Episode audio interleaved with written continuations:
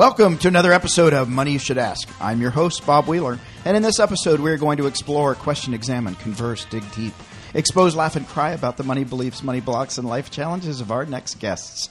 Turn up the volume, listen, learn, and laugh. So I'm excited because I'm podcasting in Atlanta, Georgia, and I happen to run into these young, technically millennials um, down here in Georgia. Um, that just completed the Appalachian Trail. Appalachian Trail. It depends on who you are and where you're at. So we've always pronounced it Appalachian, but most people tell you if you're in the South, it's Appalachian.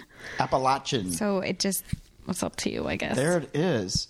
Well, so I have with me Erin and Tom Golden in the studio. Thank you so much. How y'all doing? Good. We're good. All right. So I know that technically you don't want to be associated with millennials. Um, can you elaborate, or will that uh, further? Well, here's the thing: millennials, I think, are not known for uh, being on top of things. right. um, or following through. Right. And obviously, going up the Appalachia Appalachian Trail, um, you had to be a little bit committed there. Definitely. So definitely not a feeling the millennial connection. Yeah, I think most of the time for me, it feels like millennials are associated with like constantly being on your phones and. and, Well, we're still in our parents' basement, but you know that that doesn't So that count. does sort of that does bring you closer to the millennial. We do check it that does. box. It does. Um, okay, so why the Appalachian Trail? Well, when we first met, probably what five or six years ago, that was one of the first things that we talked about the night we met. Was we were both had an interest in the Appalachian Trail, and then it just that dream kind of just stuck with us. And that's at least the way that I remember it, Erin. Well, we met eight years ago, Um, yes, but but yeah, um, I think it five, probably eight. It all feels like eight. it helped because um, we've lived in Georgia, so I think the the knowledge of the trail Mm-hmm. Was there um, because it's our state, and um, I know I watched a National Geographic documentary. I think that's where I found my desire to through hike, and I think you watched the same one. Yeah, at some point, times, yeah. yeah. and then we converged and. And did you have any idea how much it was going to cost you? We did through research, um, not necessarily in the like in the complete abstract stages of it, but once we researched more. So what does it? What does a six month hike look like in terms of dollars? Well, so it's funny when we were doing research, even talking to people in person who have done it, no one wants to no one will really talk about how much that it costs them because it ranges so much. Some people do I think they estimate the lower range now is five to seven thousand dollars. It's Okay. kind of a normal average. Right. But some people do it on way less. And it's also getting more expensive as more people want to do it because there's more side activities in towns and through hostels and things like that. But for us with two people, don't remember exactly how much the trail cost, but all in all, I think it ended up being about twenty thousand dollars total. But we also still had some commitments we had to take care of while we were at home. But it's just funny because you hike with people and you have no idea how much people are spending or how much they plan to spend. Yeah. They say to plan a thousand dollars a month per person. That's a general estimate. And so if you're talking six months, um, which is you know what probably slow to average people take. Not, um, some people do it in four. But so then you've got to think there's two of us though. So, So that's twelve. So you're eight thousand over budget. well, we also had about three thousand dollars worth of bills. Oh, okay. Um, so we had three to four thousand in bills because I have a car that we were paying for. We had health insurance, which is controversial. Some people go without health insurance on the trail, but we just weren't willing to take that risk. right. Um, we had student loans, but we put those on def- they we Deferment. hmm Okay. So those are getting ready to start back up. Oh, fun. Oh yeah. So we, we got rid of the credit card debt before we started. We had a little bit of credit card debt that just kind of hung around, but that was a big thing was to get rid of any any of the debts like that that we could easily get rid of so that we had the least number of things to pay for every month that we could. So but because of our bills, a, a large part of what we had to pay for were our bills. But I would say we saved 20. We came home with 3, Okay. but those have to go towards again bills and and having student loans coming back out so it feels like we don't have any money and so it feels like we spent all 20 Right. um You still but, have a little. but we still have a little And how long did it take you to save? And when did you start?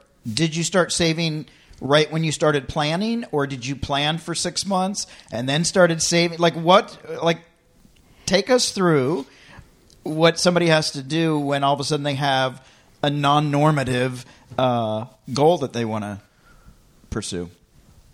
Well, I think probably the biggest thing that made this possible was that we were able to live in Erin's mom's house and in her basement, and Oh, that she free. allowed us to live here without with, without paying rent because our rent before was about thirteen hundred dollars in the city. Wow. Yeah. Okay. So it would not have at all been possible without being able to do that, which is not something that everybody has the ability to be able to do, depending on where you live and where your family is and if there's space. But it actually worked out well for us because it was a much shorter commute for both of us, and we got to be here with her. And yeah, So we,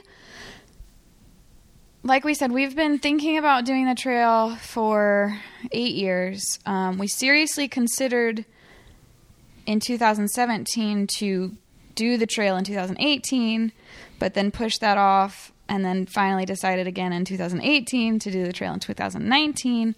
I told my job that I was not going to be returning because I was I teach, and um, in February of 2018 was when I let them know that I wasn't going to come back for the next year. Um, we didn't start saving until we moved in with my mom in August of 2018. So we really did most of our saving in that eight months leading up to the trek Okay. Um, what we did before that was a lot of paying down our credit card bills so that way when we got here we could just put it away and yeah And as and and as you got closer, were there any days where you were thinking, you know what, maybe we should just take this money and go uh, take a trip to Hawaii and forget about hiking? i in a tent for suggested that months? on the trail at one point yes, i was like you know there's a, a lot of money being spent here we should just go do a really Well, awesome well we are we're doing and an in awesome trip. Georgia, or at least a lot of parts of Georgia, that's a down payment on a house. And Yeah. I know when I put in my notice at work, my boss said, "Are you okay financially?" And I said, "Oh, you know, we just." Saved a down payment for a house and decided to go live in the woods instead. So you know we're good. yeah And they were like, "Are you? What have you been drinking?" so, did you get a lot of people sort of looking at you quizzically and and thinking you were slightly off your rocker? i think a lot of people didn't actually think we would Do it. do it. And so, you know, our answer to them was, well, if we don't, then at least we have a whole bunch of money saved up and we can go buy a house and do the normal things. You know, our thought was at least we tried, but that, I don't think people really thought we were crazy for doing it. Like she said, I think they just didn't think that we could do it. Yeah. And now that you've done it, um, what would you say the best part of that trip was in terms of seeing things, having the time off the grid, sort of off the grid, um, like just being able to spend the time together and learn how to navigate in stressful situations, or like what would you say were the the benefits of making this trek? Well, I really enjoyed the time we got to spend together because a lot of people said, "Oh my gosh, there's no way I could I could spend 24 hours a day with my partner and you you know and not not go crazy or end up divorced, you know." And, and but that was my favorite part. All the teamwork that it required for us and we did everything together and I just really enjoyed it. And I also really enjoyed all the people we met or most of the people we met uh, because everybody has the same common goal. Everyone had their own journey to get there, to start the trail, and they had their own reasons for wanting to be there. But in the end, the people you see every day are all there with the same goal in mind, which is just really cool because you don't, I feel like you don't see that too much in the real world. Everyone kind of is running their own race with different goals in mind. And And here you're all cheering each other on, too. It's not if this person succeeds, I can't. It's let's all succeed together. Um, I really enjoyed cutting through all of the BS. Um, I feel like I learned kind of how to prioritize a little bit more, um, just what matters to me in general, I feel like we all play a lot of roles and let that dictate um, decisions that we make, uh, what we think we're supposed to be doing versus what we want to do. Um, and I think a lot of times what we want to do takes the back burner because we're trying to fit into this you know what is normal? What are, what am i supposed to be doing right now? So I, I just feel like i really aligned with that and i came back really knowing what's important to me and where i want to focus my energy and focus my time and what i want to do. Did you find that most of the people that you interacted with had a similar mindset of, uh, you know, not doing the normal thing and, and actually just figuring out what was important for them? Um, or, I mean, I don't know if you had a lot of conversations with people about, hey, why are you on the trail and that kind of stuff? I think a lot of people were in that same headspace, but also it was interesting because I also noticed that some people were slightly offended if someone they did not know very well asked them, even someone who's hiking the trail alongside them asked them, well, "Why are you out here?" Because I think that was a very personal question to everyone, so a lot of people weren't comfortable really discussing that until they really got to know someone because it meant it's something different for everyone. Some people just want to check it off their bucket list and they thought it would be neat to do. Some people are on a spiritual journey and some people are looking for something. I think everyone's probably looking for something a little bit. But um that's what's so interesting. Like I said, everybody has the same goal and you're on the same journey, but you're also on completely different journeys. And it's, Yeah. it's all personal. That makes sense. Were there were there very many uh, glam campers? Were there people with their fancy tents and their fancy gear, or were most people pretty just down to earth kind of folks? I think it. Um, I think there were a good bit of both because there are a lot of people who really want to be ultralight, and um, it's really smart because then you're in less pain all the time because you're carrying 20 pounds on your back instead Right. of 40. But that costs a lot of money. So I think, like for us, we were in probably the average gear range, and I think there were a lot of people that just had some nice things, some average things, um, and then I would say like more the the there were probably the people who had the nicest gear were people who were retired doing it. Right. Or people who we didn't see after the first few weeks. Because they were going too fast. Oh, or because Or- they didn't make it. Oh. Oh, it seemed that was funny. A lot of people true. had super expensive gear and they had bought the top of the line everything and A lot of it's a mental game. took it took it too fast in the beginning and got hurt and had to go home. Yeah, it's it's all mental. But as far as the gear, we- I mean, we we had pretty decent stuff. Some of our stuff was nicer because we needed it to hold up. Some of it was cheaper because it was the kind of stuff you could kind of cut corners on. But we knew a guy who had like a twenty dollar tent. He made it the whole way though. Yeah. Yeah. You know, so it's Well, I would im- I would imagine, or my assumption would be that people that go out and buy the top end stuff who haven't really done it are don't really have the mental. It is a mental game when mm-hmm. you're hiking or doing things like this, and it's not about having the nicest gear. It's about having the mindset to push through. Yeah, because your $700 tent is only going to get you so far in the rain after rain after rain, and you're still Wet. walking in wet clothes I will say though, in the rain. One thing that I noticed that is different about a lot of outdoor gear, though, rather than other things we just buy in our day to day lives, is that you really are paying for performance with a lot of those things because you use this every single day. You might pay two hundred dollars for a sleeping pad, but you sleep on this thing every day. And you may pay fifty bucks more for a sleeping bag, but it's three ounces lighter. Three ounces doesn't sound like that much, but you carry it all day, every day. But you also don't have to have the top of the line stuff or like the really really expensive stuff because I mean our tent I think was 250 or 300 dollars and I mean we loved it and it, performed wonderfully and you know like I said you can get a $700 tent and some people love those and they work great but So I remember watching the movie with Reese Witherspoon. wild Wi- okay, wild. and uh, so she's starting off, and she's so super excited. And then they go through her backpack, and they throw this out, throw this out. And then as she would read a book, she would throw the pages away. I think is what I remember. Um, did anybody like have you stand on a scale and help you out and say this has got to go, um, or did you just know that we're taking a we're taking a sleeping bag pad and we're going to take our coffee machine like I had way too much in the beginning. I think we both did. And we weren't nearly as bad off as some people were in the beginning, but you just learn as you go what you don't need. There's yeah, a we place. never really had uh, anybody tell us. Yeah. yeah. I mean, and there are people that will tell you that. You get to some of the outfitters and they're willing to do it for you, but um, you just figure it out. And we, you figure out what, what do I use, what I don't, what do I not use. You know, I mean, eventually I had my Kindle. Eventually, I said, you know what? I'm too tired every day. I don't read. This was awesome. I'm sending it home. I, I don't read anymore. There's no time in the day, things like that. But you just adapt. That's the big thing you learn how to do out there. You adapt. You learn mm-hmm. what you need and what you don't need. Well, I guess one big difference between Nepal and the Appalachian Trail, you probably don't have a lot of Sherpas that are going to carry stuff for you for a few dollars. Correct. So it's all on you. Absolutely. Did you any, ever feel in danger? Because, I mean, clearly you're carrying your money, your identification, and all of your belongings.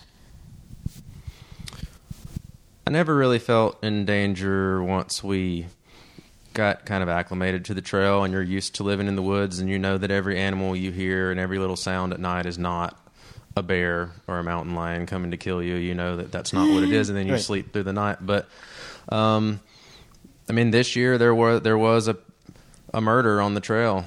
You know, Oh, it was wow. really unfortunate, and that happened a few hundred miles ahead of us at the time. Um, but surprisingly, I mean, as terrible as that was, and really uncommon as it was, most people didn't really seem to be too scared because it's just not it's not common for something like that to happen. And it's just there's just a, a big community and people know where people are at on the trail. Right. but we actually we had a garmin gps with us um, just as kind of a safety net but also our parents and our friends were able to track where we were every day and just kind of see where we were. So that that was probably helped put everyone at ease a little bit i think And I think in towns was really where most of the fear was, honestly, was going into town with all these people and strangers because once you're on the trail for a little while, you know everyone. You know people, you've heard of them. Um, so, yeah. So no big deliverance moments. okay. No. Um, and were um, both your parents really supportive? Mine were definitely, Tom's were a little more apprehensive. Like you're Um, crazy. They came around like they were totally supportive by the time we were hiking, but it it took a, probably a couple months. Um, they thought that we should wait until we were retired. You know, they they were really concerned about the security of having a job and and having money, and which makes you know it's a it's a valid concern. But they came around They and they were huge supporters for us while we were out there. Yeah. Would you say that you're both pretty much on the same page when it comes to planning and finances and budgeting? So, like Erin, you said at one point, yes, going to Hawaii might not be such a bad idea. Um, are you on the same page most of the time? And how do you work out your financial um, issues? So we share money. Um, I know not every married couple does, um, but we do. I think we're on the same page. I mostly track it closely, and Tom is more of a loose idea. Like he knows how much we have and what we're spending and stuff, but I'm I'm like the one checking it multiple times a day, you know, and he he checks it a few times a week, or he'll ask me. Um, but I think, would you say we're on the same page? Yeah, I think so. I mean, I, I used to look at the bank account, and then when we were on the trail, I just Yeah. didn't care. I spend money once a week, so Yeah, that's Right. true. so I I wasn't Right. too concerned about it. But yeah, we're pretty much on the same page. I mean, I think, especially with the trail, we try to operate without debt as much as we can. But we obviously have our debts. But I look at it as student loans are good debt. That was an investment in education. A car's well, and you know, in most cases, a car it's that that's good. We need a way to get to work, something safe and reliable. But we try not to use the credit cards unless we have to. But if we do, we just have a plan of okay, well, here's how we'll take care of that, and then we do, and we just Yeah, get a not- plan together and do it. There's not much stress involved, I would say, for either of us, mm-hmm. especially after the trail. I just, you know, if there's something you can do about it, do it. And if there's not, then I just it seems like a lot of waste of energy to worry about having like just be, you know if you have credit card debt for instance like so we had to come home and you know we had some bills so we have a little bit now. And we know that we're going to pay it off um, and we have a plan for it. But to me to sit and worry for the next two months while we're trying to get that back down just seems like I don't know, just there's nothing I can do currently until these next two months come and we're paying, paying, paying. Um, so I don't know, just to try not to put too much stress and pressure on ourselves to pay that off because we, you know, we're just doing what we can. If that makes sense. Yeah, absolutely. When did you have your first money conversation as a couple? We had our money separate up until we got married, and we mm-hmm. were together for four years before we got married. So I guess we talked about money at some point before then. Yeah, it was the year before the year when we were engaged because we split rent together and we split bills and things like Yeah. that. But there really wasn't it was kind of a conversation of just like, okay, well, we need to pay this, we need to pay that. And then once we got married, it really was just want to meet me at the bank and we'll open up a joint account and we did and that was pretty much it and yeah. You know, at cer- certain times I've made more than her. Certain times she's made more than me, and But it I- just never really matters because either way, it's all our money. The way Right. we the way we see it, at least, that works really well for It us. It works really well for us because I know that money issues can cause pretty big rifts sometimes in relationships. So for us, that was a really clear way to make it it's our money no matter who's making more or whatever. Does do you recall in your childhoods any money advice you got from your parents that you've carried into the marriage, or that you were aware of that might be uh, a block to the marriage?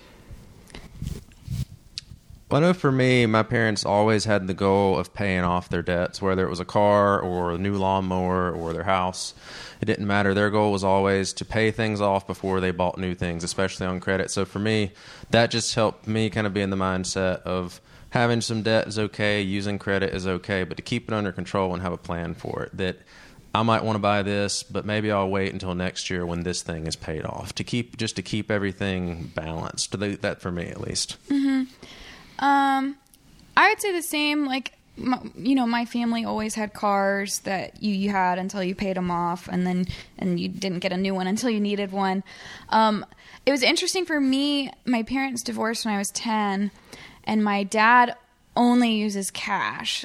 He now has a credit card, but I mean, for years and years and years of my life, he only used cash because he has a small business, and that was just his cash flow. And my mom is really strategic and is really good with her money, but she always uses credit cards and and and then pays it off, you know. And uh, so it's interesting seeing those two different modes of using money, but I think they both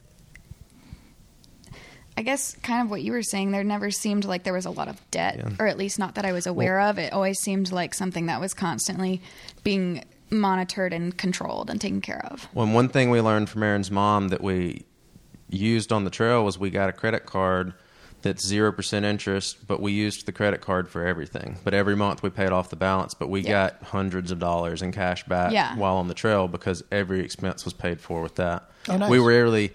There were times where if we knew we needed cash, we'd grab a little bit of cash, but we rarely carried cash on the Yeah. trail. Okay. Mm-hmm. That's cool. And where na- so now that you've you've done this event, um, are you? Is it time to now just go in and do all the normative things, or is it time to just keep following the things that you want to do, um, but with a plan and a strategy? I think that we probably have two different answers.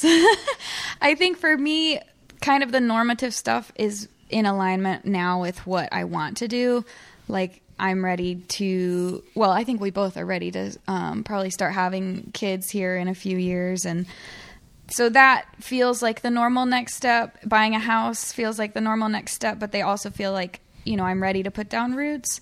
I think Tom would probably like to do a few more adventures first. No, I agree with that. I mean, I want to adventure the rest of our lives. You know, for for Sure. me, I want to put down roots and buy a house, and I understand that you need a job.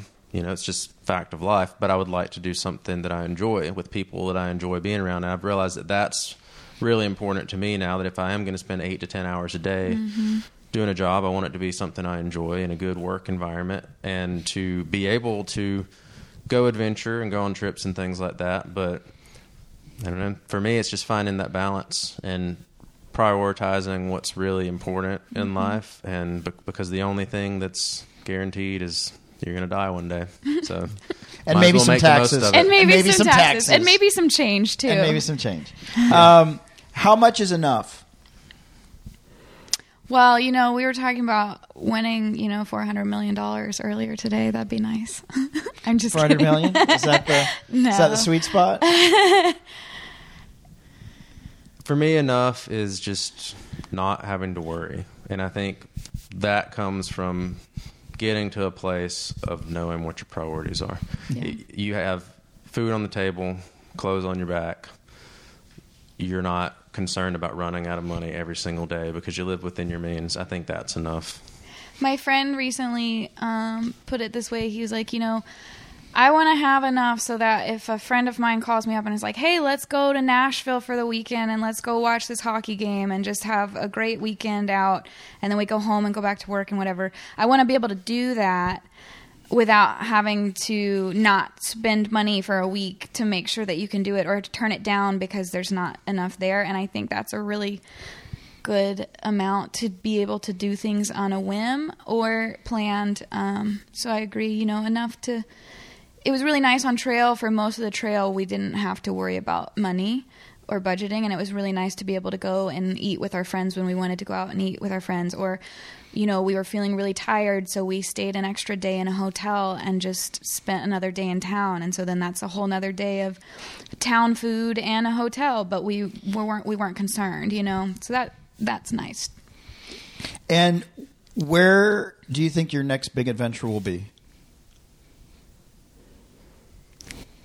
Well, we've talked about running a, a marathon in um, in Seattle. Yep. So that'll probably be the next adventure, mainly the training for that. Yeah. But All I right. just I like to have something.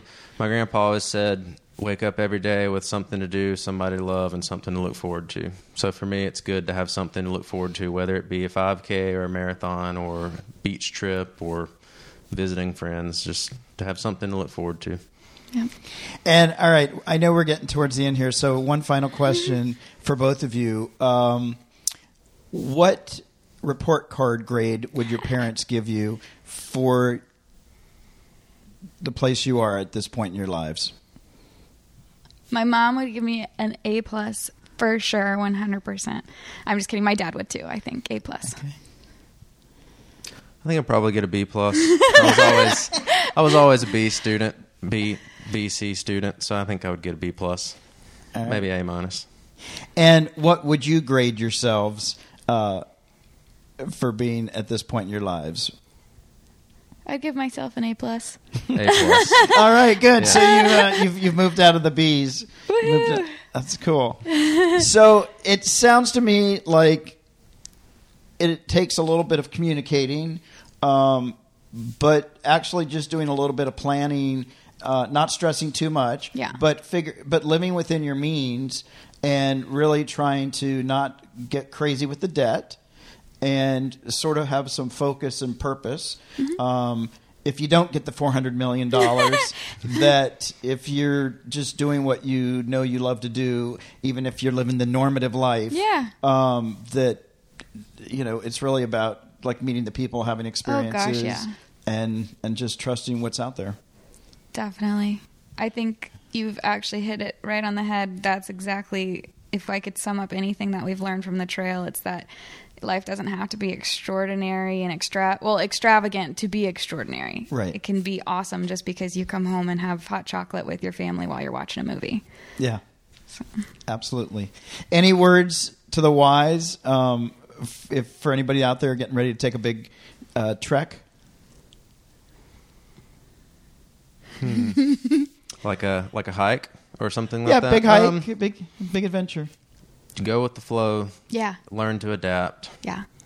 and just don't don't take anything too seriously. Yep. That sounds Awesome. good to me. Awesome. Where can people find you on social media? I know there's a couple of blogs out there. Uh, our Instagram is um, We Be Gold. Yeah, and our YouTube channel uh, is also We Be Gold. We documented the hike and put put videos up. So Yeah. There is there are a couple blogs floating out there. Um, all walking distance, I think, is the blog, or like it's a Weebly maybe. It's Okay. there's just a couple. lots of pictures on Instagram. Lots of. I like tells a pictures. thousand words, right? Pictures Yeah. are good. Yeah. they're always good. Well, listen, it's great having you both here, and um, I wish you well on all the rest of your great big adventures. Life is a big adventure, so I hope you have lots of them. Um, don't forget to share the love. You can find us on Facebook, Twitter, and Instagram. Search for Money You Should Ask, all one word. And if you have any questions you would like to ask one of our future guests, you can visit our website, www.moneyyoushouldAsk.com, and click on Ask Bob. You can subscribe to this podcast on Apple Podcasts, Google Podcasts, Stitcher, or your podcast player. For more tips, stories, financial tools to help you have a healthier relationship with money, be sure to check out themoneynerve.com. And if you're dying to get the book, check out Amazon for The Money Nerve. Tom, Erin, once again, it's been great having you on the show. I so appreciate you taking the time, um, now that you're off the trail, to share a little bit about the trail. Thanks for having us. Thanks.